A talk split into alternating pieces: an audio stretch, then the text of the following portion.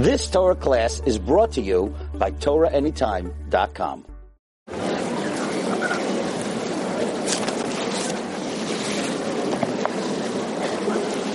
Very mechanical.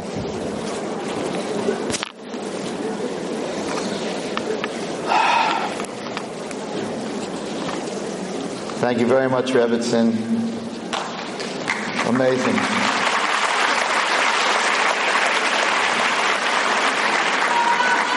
You have definitely made a path in the snow for many Yiddish neshamas. Thank you. Thank you very much, Rabbi Mansour, for those unbelievable words. It's not fair. but They always ask me to speak last.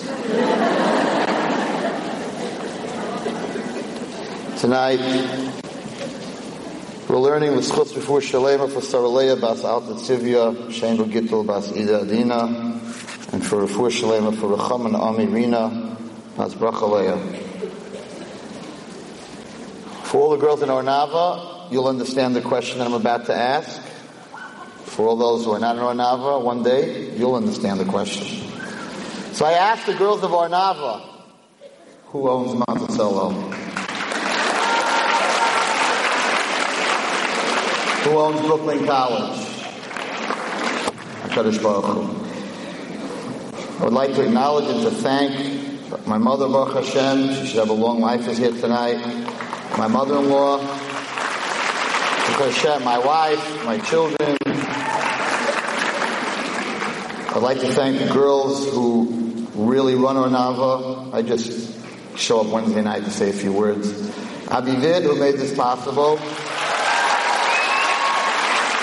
To Daphne Hansen, who four years ago invited me to speak on a Tisha B'Av night and um, really pushed me to start our Ohr Naava and now Ateret Nava, our seminary, and I really thank you very much for being such a good partner, Daphne. Of course, Elisheva and the whole Ohr Naava office staff and all the Rabbeim and the Moros and especially the ones who really make Ohr Naava happen, and that's the Ohr Naava girls. Thank you very much.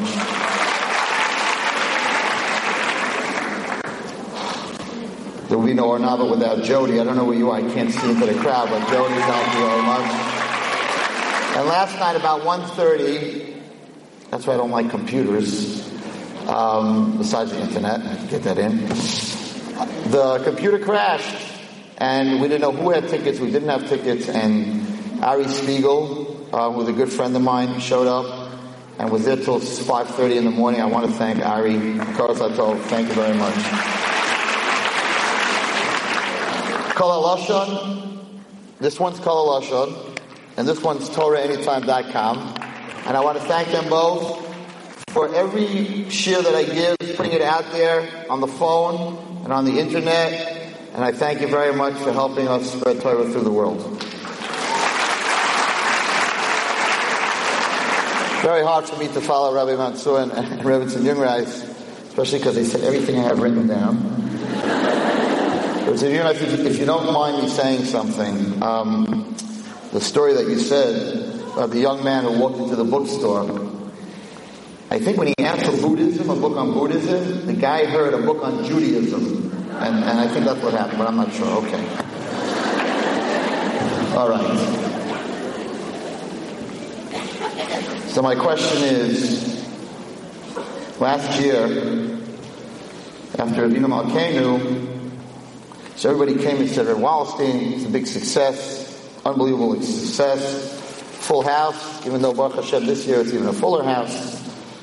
And, and I really think, I, I would like if they could turn the lights on for a second because you should just that no one here is alone. This, this house is full. People came to me and they said there are other shiurim that night and Touro College has Touro that night. And you came out and you showed HaKadosh Baruch Hu that there's nothing else besides his Torah. And I thank every woman and girl in this room. Just take a look at this. Unbelievable.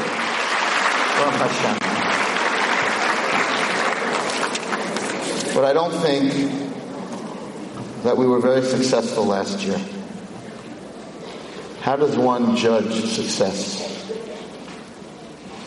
So my Rebbe told me, if you want to know how good your Yom Kippur was, look back at your year. If you had a good year, you're davening good on Yom Kippur. Do it again. If you didn't have such a good year, daven even harder. So I met some people this week and I said, "Nu, how was your year last year?" like, "Oh, Rebbe, what a great year! I got married, got a new job. It was a great year." It wasn't such a great year, girls. Are we really happy looking around Klal with last year's Yom Kippur? I don't think so. I wrote a list. I actually ran out of lines. Let's look at last year's Yom Kippur by looking at this year. Are there still children with cancer? And the answer is yes. Camp Simcha is not out of business. My daughter's worked in Camp Simcha. There's a letter, anyone who works in Camp Simcha knows, there's a letter that comes to the house. It's a very scary letter. And it begins with my deepest regrets. And these are letters when, chas v'shalom, children who were in camp in the summer will not be back next year. Too many of those letters went out this past year. So was our Yom Kippur last year very good? And the answer is no. Children with cancer, children with disabilities, children losing parents, parents losing children, children that are physically abused, children that are mentally abused, teenagers on drugs, teenagers disconnected from their parents, from their teachers, from their schools, and most importantly, totally disconnected from Hashem. Children that three weeks right now into the school year still do not have a school. Girls and boys not married. Broken engagements. Broken marriages. Broken hearts. Gambling. Poverty. Alcoholism. 60% assimilation. So I ask everyone in this crowd, how was your Yom Kippur last year? So I didn't know what to speak about tonight. And I davened to Hashem, Kodesh Baruch Hu, they like when I tell stories. They like when I'm funny. But I told stories last year, and I was funny last year. At least I thought I was. And I didn't erase one line on this list. He opened up a Jewish newspaper. I found a newspaper. I was going through some old stuff. It was a Jewish press. I don't know from 25 years ago. There was no abuse hotline. There was no page on agunos.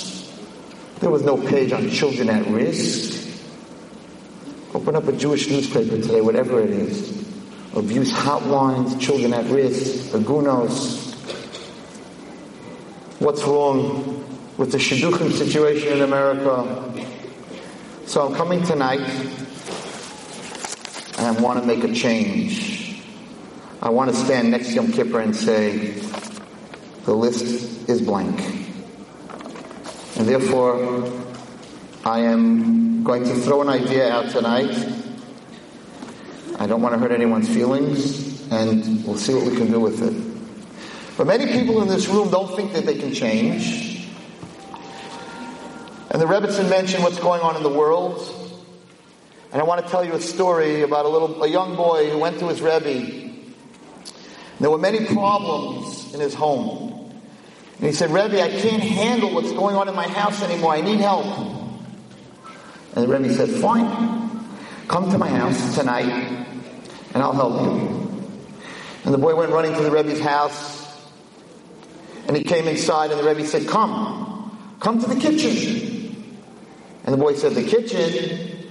I thought you were going to take me into your den. He said, no, no, come to the kitchen. And the young boy walked into the kitchen, and there in the kitchen on the stove, there were three pots. He didn't know that his Rebbe knew how to cook. And the Rebbe said, you see what I got here? The boy says, yeah, three pots. of Rebbe, I had supper. Uh, that's not the problem at home. My mother cooks Baruch Hashem. That's not. He says, no, no, I want to teach you an important lesson. He says, let's look at the first pot. Says, there's boiling water in the first pot. We're going to take a potato, hard, raw potato. We're going to stick this potato into this boiling water. And we're going to let it boil for half an hour. And we're going to go to the second pot. We're going to take a raw egg and we're going to put it into this pot of boiling water and we're going to let it boil for an hour. He says, and in the third pot, we're going to take coffee grinds and we're going to put that in that pot of hot water and we're going to let that boil for an hour. And kachaya. And then he said, okay, now I'm going to teach you an important lesson in life. He says, people in life, like the Rebbe said, life is a test. We end up in hot water. All of us, in different situations. He said there are three kinds of people. There's the potato. Let's look at the potato. It's raw, it's hard, it's tough, it's strong. You put it into a pot of hot water and let it boil for a little while, and it becomes mush. It becomes a mashed potato, it becomes nothing. He says, let's take look at the raw egg. Start it off very, very soft, put it into a pot of hot water, and now it's a hard egg. He says, in the third pot, we have a beautiful pot, steaming hot, delicious coffee. There are three kinds of people. There are people that are very strong, but when they go through a test, they become mush.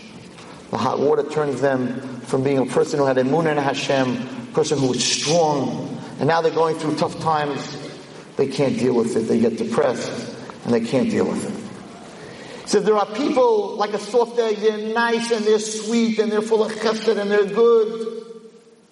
But that's when life is good. Put them into a situation where there's a problem and they become hard. They no longer have an open door. They no longer have patience to listen to other people's problems. I have my own problems. I don't have time to listen to your problems. But you used to listen to my problems, but I know that was before I have problems. I don't have time for you. I'm too busy. He says that's when the hot water takes a good soft person and makes him into a hard egg. He says, but my child, my student, look at the third pot. You see, the first two pots, the hot water changed the object. In the third pot, the object changed the hot water. My student, that's what you need to do. Don't allow the problems to change you. You change the problems. So tonight, on this Erev Yom Kippur, Tafshin Samaches, I'm going to make a proposition to everyone in this 2,350 girls how we are going to change the hot water that we are in. It's brought down, I'm not going to go deeply into it, it's late. It's brought down in Kabbalah that in the physical world God created Shemayim Va'aretz, the heavens and the earth. Every person we know is considered a whole world. Every person's body there's a shemayim and an aretz. The shemayim of a person's body, the heaven of a person's, of a human body, is from your chin up. The aretz, the earth of a person's body, is from your shoulders down. The shemayim takes in your eyes, which is the highest part of the shemayim. Whatever you see, it takes in. It gives nothing out. Your ears, which is in Shemayim, takes in, it gives nothing out. Your nose, which smells, takes in, gives nothing out as far as the senses of a human being. But the mouth is a very interesting point. The mouth in Kabbalah is considered the bridge between Shemayim and Aretz of every single person. It does the opposite. It's a two-way highway. It gives out words.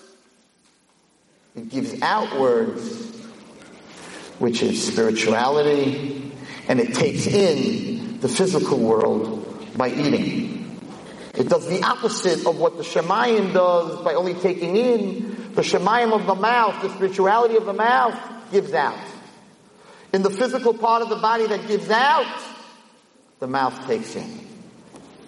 The Chafetz Chaim says the mouth the neck, the garon, with the voices. That is the bridge between Shemayim and Aretz, and therefore when you shecht an animal, it's definitely dead because when you separate in anybody's body, physically his shemayim and his aretz, you sever his neck, he's dead.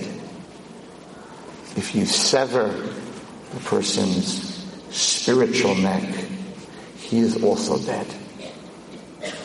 We are coming Yom Kippur.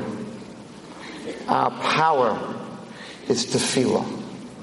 Our power is the connection, is the bridge between Shemayim and. We want to bring Hashem from Shemayim to Aretz. The power that we have is the power of speech.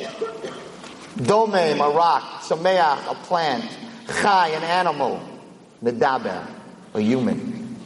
That's how you describe a human? Chachma, Bina, Da, Seichel. No. What's above the chai, the animal? The medaber. For the animal doesn't have a shemayim v'aretz. An animal only has aretz. A human has shemayim v'aretz. So I thought to myself, preparing this year, Kadosh Baruch we daven Yom Kippur, we scream, Hashem Hu Elohim, so many of you cried and you daven for shidduchim and you died daven for refuahs and many women down for Shalom Bayis and for children. The bridge was open. It was open. Shemayim Haaretz. My heart, my mouth together. Why is my list so long? So I want to answer this question with a story. Was a family who had a son who needed a heart replace, a, a valve replacement in his heart.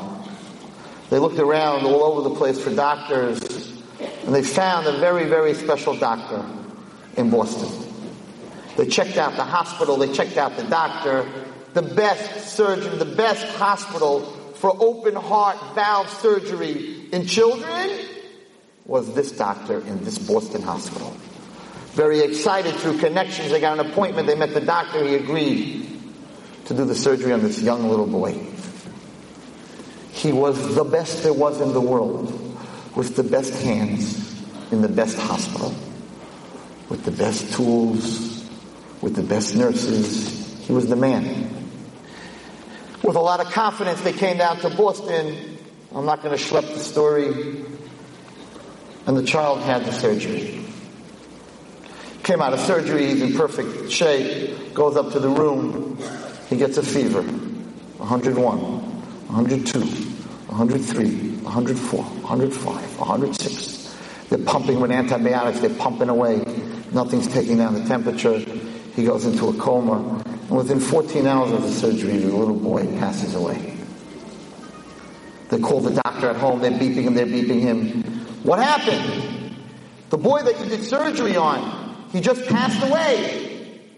Impossible. Impossible with my hands and my team. You got the wrong boy. Can't be my patient.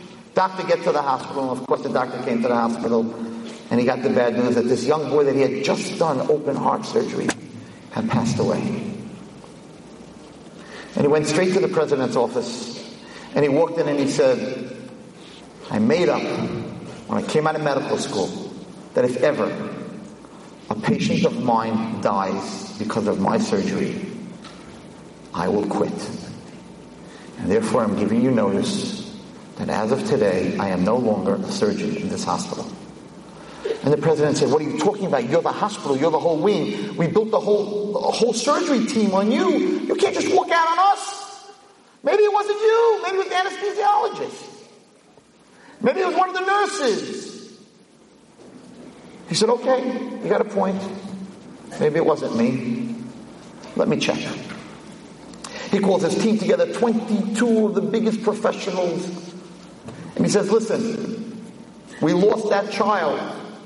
I need to know why. I want to see each one of you. I want to see your records. You know my rule. Everyone has to have eight hours of sleep. I want to see your logs. I want to see that every one of my team had eight hours of sleep. I want blood tests. I want urine tests. I want to make sure no one's on drugs or alcohol. I want to know why this child died.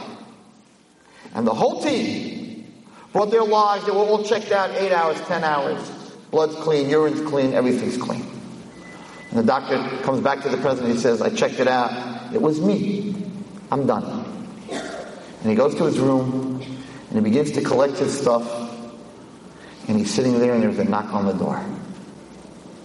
Don't bother me. I don't want to hear anything right now. I don't want to talk to anybody. I'm out. No, no, doctor, you must speak to me. It's very important. It's about the child that died. I'm not interested. I made up. I'm quitting and that's it. No, but it's my fault. It's what? It's my fault. It's your fault. He runs and he opens the door. And standing in front of him is this young girl he never saw in his life. It's your fault. Who are you? You're not part of my team. I know my team inside out. I never saw you before. What do you mean it's your fault?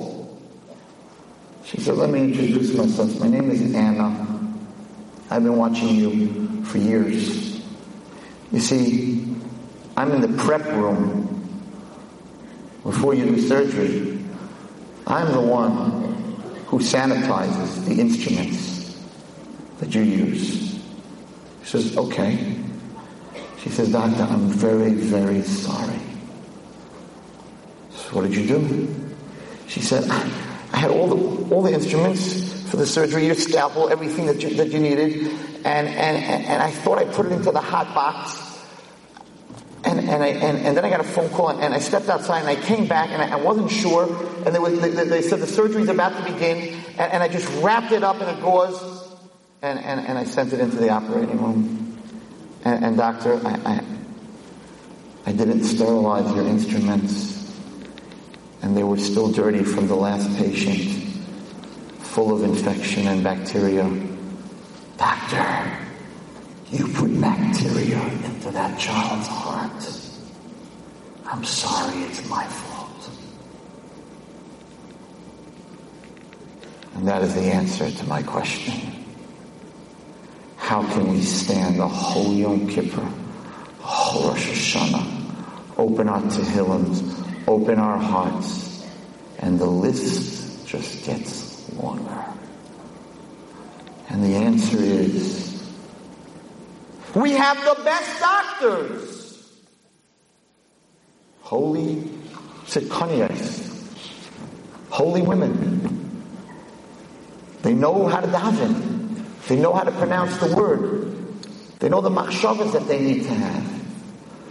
And they go to the best hospital on Yom Kippur and Rosh Hashanah. Everyone to their Beit Knesset. What a great hospital with a rabbi and everyone's praying and everyone's crying, and a great team, and everything's perfect. But the patient, Klal Yisrael, what are we putting into that heart? What are we putting into that valve? The instrument that we use for the surgery is that bridge between Shemayim and Va'aretz. The instrument is our mouth. And if we speak Lashon Hara, and if we say bad things about other people, and if we talk back to our teachers, but there's more than one instrument. What about our heart?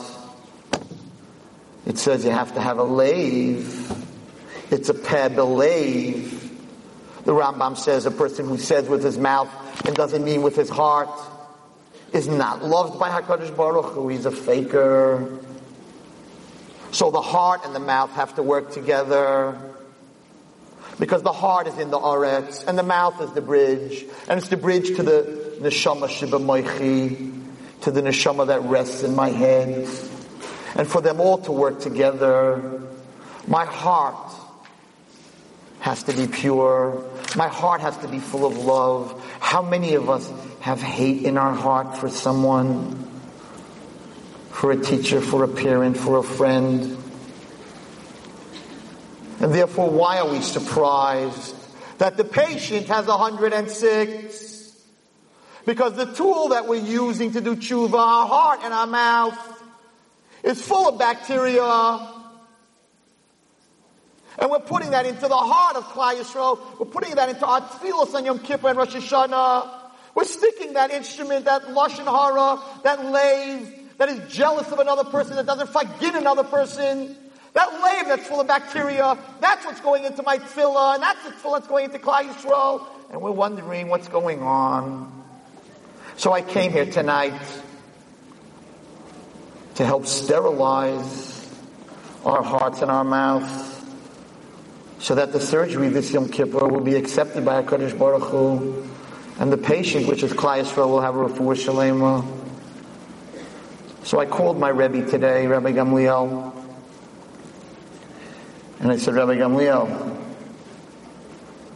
could I have a chutzpah to stand in front of two and a half thousand women and ask them for a tanis dibur on Yom Kippur? Rabbi Gamliel, can I ask two and a half thousand women not to speak from the beginning of Kol Nidre till the Shofar by Ne'ilah? And I have to tell you a story that happened 10 years ago tomorrow. I was on my way to Eretz Israel. I went to Kosher Delight before the plane to get some food. And I was standing talking to the guy next to me and I said, you know, we got to get a lot of food. We're on a plane. We got a bunch of guys. And there was a lady standing there, very emotional. And she turned to me and she said, you going to Eretz Israel? I said, yes. She said, I have a daughter. I just came from Sloan Kettering. I have a daughter that was just diagnosed with a cancer in a later stage. What's your name? I said, Zachariah Wallerstein. Could you do me a favor? Could you daven for her when you're in Eretz Yisrael? It's not a good situation. And I went to Eretz Yisrael, this was 10 years ago, with a bunch of guys. I said, guys, let's do a Tanis Dibber for this girl. I don't know who she is, I have her name. Let's do a Tanis Dibber. No one, let's not talk. No talking, zero talking. Kol Nidre, till after Ne'ilah. And they agreed.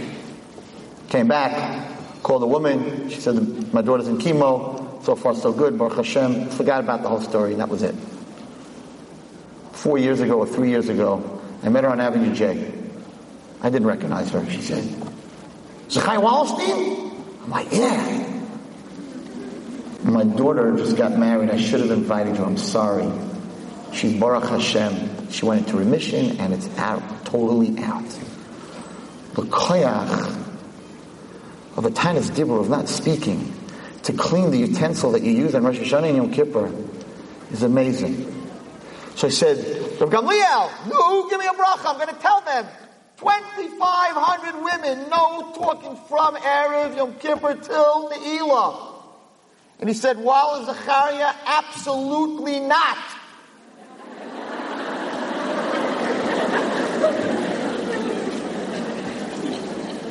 And I said, then I don't have a shift for tonight, Rabbi. So Rabbi Gamliel, why not? And he said, because they're going to come home and it's going to be Yom Kippur and their mother's going to say, uh, Chani, could you get this for me? Mm-hmm. Mm-hmm. And their husband's going to say, um, could you, you know, dress Yaakov, we're going to shul, and she's going to go, mm-hmm. Said, you're going to cause more trouble by making a tiny dibber than not by making a tainus dibber. So I'm officially not asking anyone to do a tainus dibber. But he did tell me to tell you the following. He told me to tell you that you should accept on yourselves that from the moment you walk into shul till the moment you walk out of shul, you will not speak a word. And if you need to speak to someone, you should walk out of shul and do it.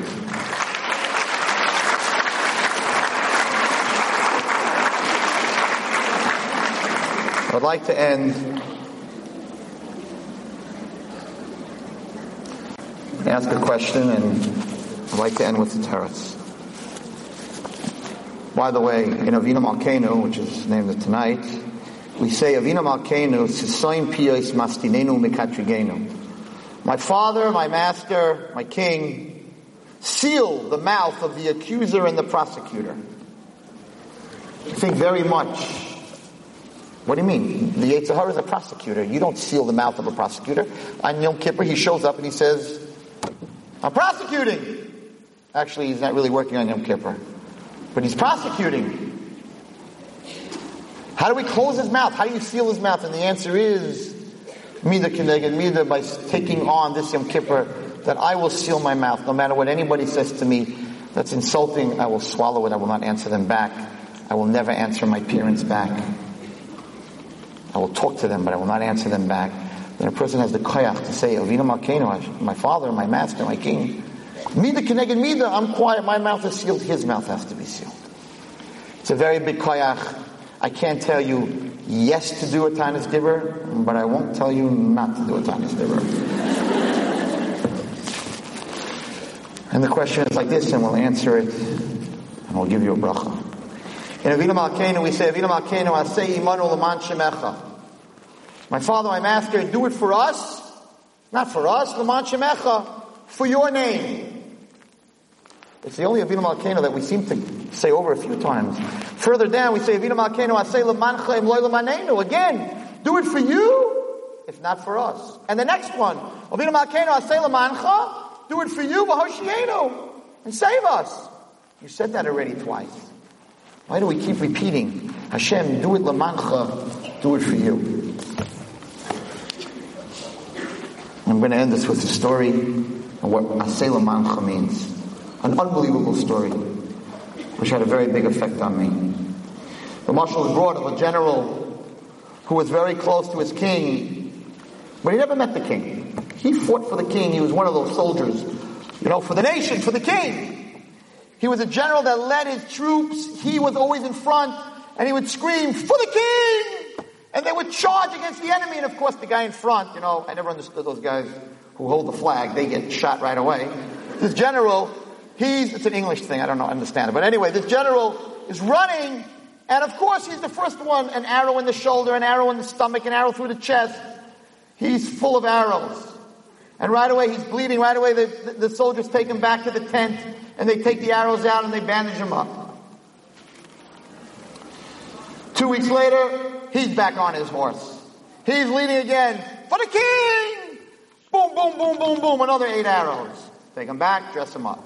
This is going on for years. His ribs are broken. He's, he's a very lucky guy. He must have had a very good doctor, but he's, he's really, he's really messed up. And then he finally says, you know what? The, this is not working. I'm giving this up. And he gives it up, and slowly there's a rebellion, a slow rebellion against the king. And he's offered a lot of money and a lot of power to turn against the king. Listen, your whole life, you're getting shot up for the king. Did he, did, he, did he, send you presents? Did he make you second to the king? Did he make you prime minister? Join us. And he turns sides and he becomes a rebel. His mazel, he's still with the business of the first guy. They're fighting the king. He's the first guy. He gets knocked off his horse. He gets captured. The rebellion is destroyed. It's finished.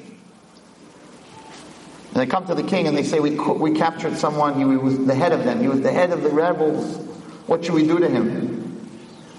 And he said, Do I know this man? Yeah, he was once a general for you. You're the general for me, then I will give him a choice on how and where he should die.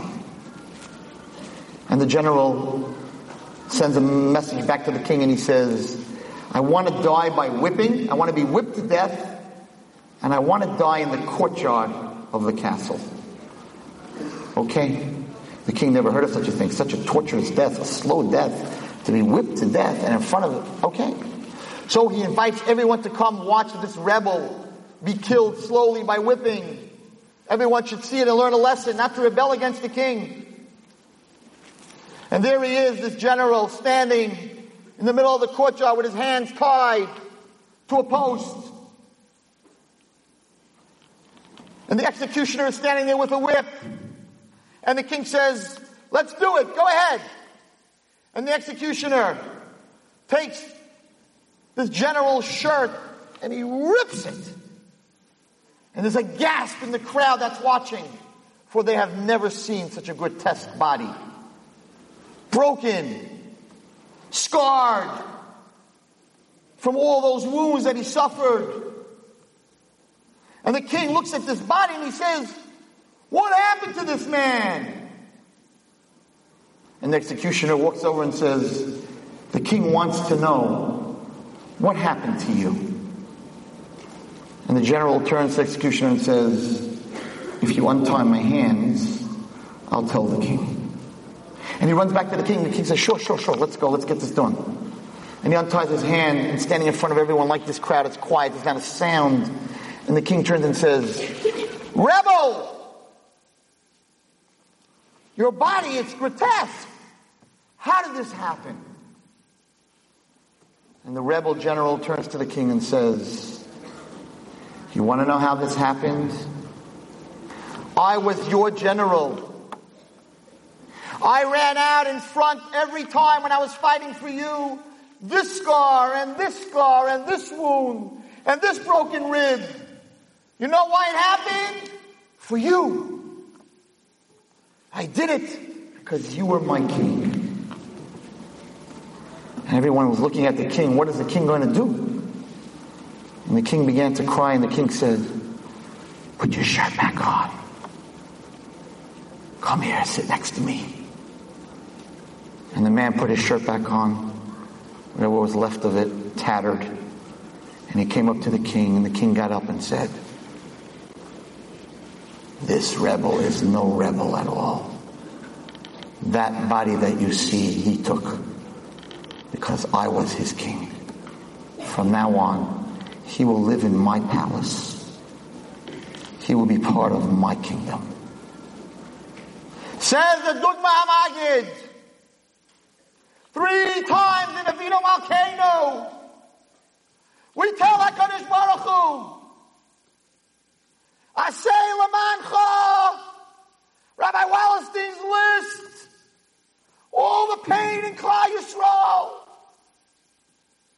the Holocaust, six million Jews, a million children, the Spanish Inquisition, everything from the day we were called in Ivry, including Mitzrayim, all that pain and suffering, all that scars is because you are our King.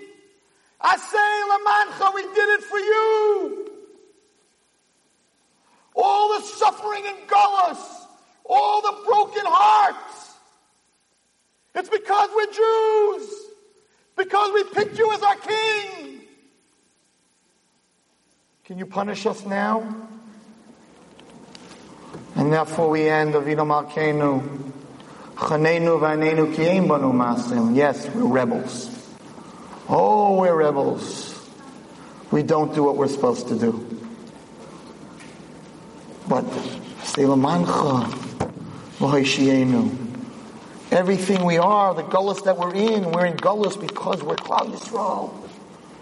And therefore on Yom Kippur, HaKadosh Baruch Hu, the whole list, the agunos, the shalom bayis problems, the children at risk. Why is this happening? Because we live in a gullus. In there was no agunos. There was no abuse hotline when there was a Beit HaMikdash. There was two of when girls would walk out and there would be shidduchim made. The reason we look like what we look like is because of you. Because we are your generals. Yes, we're rebels. But the scars that Klal Yisrael have. Jude, it said on the yellow star, that we wore in the Holocaust. Because we were Jews, we were killed. Kadosh Baruch Hu kiyem banu. Asei imanu chesed v'hoshiyenu. We're rebels, we deserve it. Put our shirts back on, Kadosh Baruch. Let us sit next to you again. In the Beis Hamidrash and in Eretz Yisrael. Just want to end with a little metaphor. The girls of Ohr Naava know this story, but it was sent to me from Shemayim, and therefore I must repeat it. A, a woman called me three months ago. She said, Rabbi Wallerstein, you tell stories. My daughter would like to tell you a story. Okay. She's a special child, but we'd like to meet you. I said, sure. I met this girl in Ohr Naava one night upstairs. She said, Rabbi Wallerstein, did you ever hear the story of the moth? I said, anyone who knows anything about Ohr Naava, I talk a lot about the story of the butterfly and why Hashem created a caterpillar becoming a butterfly, the suffering in the cocoon, the metamorphosis, the losing who you were. I used to have 22 little legs, now I have wings. And that Ohr Naava is here to teach us how to fly and how to use those wings. I'm always talking about the butterfly. She said, no, Rabbi Wallerstein, I want you to know the story of the moth. I said, oh, what story could this be? But you know what? Tell me the story of the moth. She says, Rabbi Wallerstein, there was a little girl sitting on a porch one day in a meadow with her grandmother, and there were butterflies flying all over the place. And all of a sudden, this big, fat, gray moth landed on the porch. And the little girl got up, took her slipper, and said, I'm going to kill that moth. And the grandmother said, No, no, no, no, Shefala, no, no, no. Don't kill it. You know the story of the moth? And the little girl said, No. She said, I'll tell you an unbelievable story. Now I have to tell everyone here this is not a medrash. And this is not a chazal. Do not repeat this as a medrash or a chazal. And this girl, this girl's telling me this story with her whole heart. And she says, the grandmother turns to this little girl and says, when Hashem created the world, He created butterflies. And He gave them all His colors. Beautiful. And then Hashem saw Ben Hashmash was ready when he was to, the whole world was going to be finished. He saw that the people are going to be bad. And Hashem said, I got to create a rainbow. A rainbow has to be created immediately. But he had no colors. So he said, I'll get some back from the, from, from the butterflies. So he went to the butterflies and he said, I'd like to create a rainbow. I need some of my colors. And the butterfly said, sorry. Krish Baruch you gave it to us. No backsies. We're not giving it back. And a group of butterflies flew to Hashem and said, Hashem, you gave us the beauty. It's yours. And the grandmother turned to her granddaughter and said, you see that big fat ugly moth? It's much more beautiful than a butterfly. For that is a butterfly that gave up its colors for Hashem. We may look like in this gullus, there are kids at risk and the situations that are going on. We may look at like to the world like a big fat moth. But HaKadosh Baruch Hu knows. Asay lamancha. All the colors that we gave up, the Beis Hamikdash, the Karbanos, we say it on Yom Kippur, Mare Koyen, the most beautiful thing in the world, watching a Koyen Gadol do the Avodah on Yom Kippur. That was the butterfly. Wow! We read it Yom Kippur, we're in awe. The Beis Hamikdash, unbelievable, the beauty. We're more beautiful. We're the moth. 2,000 years we gave away our colors for you, Hashem.